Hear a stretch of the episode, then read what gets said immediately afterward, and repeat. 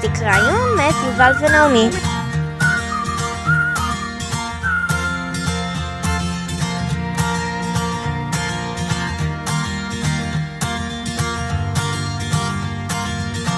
כולם אוהבים את המסטיק, את הרעש של הבועות המתפוצצות, את ההרגשה הזו של ללעוס, אבל האם ידעתם את כל הסודות האמיתיים מאחורי המסטיק?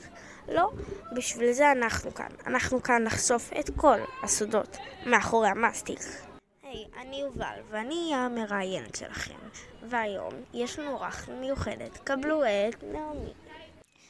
היי יובל, היי כולם, אני נעמי, ויש לי כמה שאלות חשובות בנוגע למסטיק. כל החברים שלי אומרים שהמסטיק מונע מחלות שיניים כגון עששת, סוכרת ושחיקת שיניים. זה נכון? מסטיק לא מונע את המחלות האלה, אבל מסטיק מנקה את השיניים לאחר הארוחות. תגידי גם לחברים שלך שמומלץ ללעוס מסטיק כ-20 דקות ביום, אבל לא יותר מדי, כי מסטיק זה כזה ממכר. אה, יש לי שאלה, באיזה שנה התחילו לייצר את המסטיק מאסט, ולמה כולם אוהבים אותו?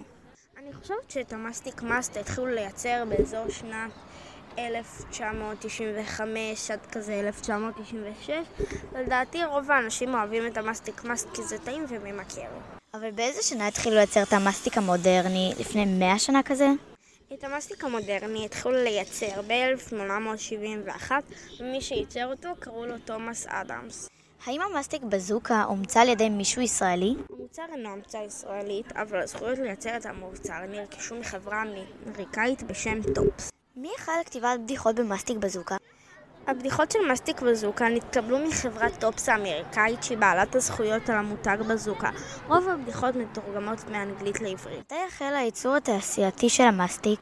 הייצור התעשייתי של מסטיק לצרכים מסחריים בארצות הברית בשלהי המאה ה-19, אז הגומי הוכנס לדוודים ענקיים, עורבב עם סוכר וחומרי צבע, וטעם הפך למסטיק שאנחנו מכירים היום. האם מגוון המסטיקים של עילית מכילים גלוטן?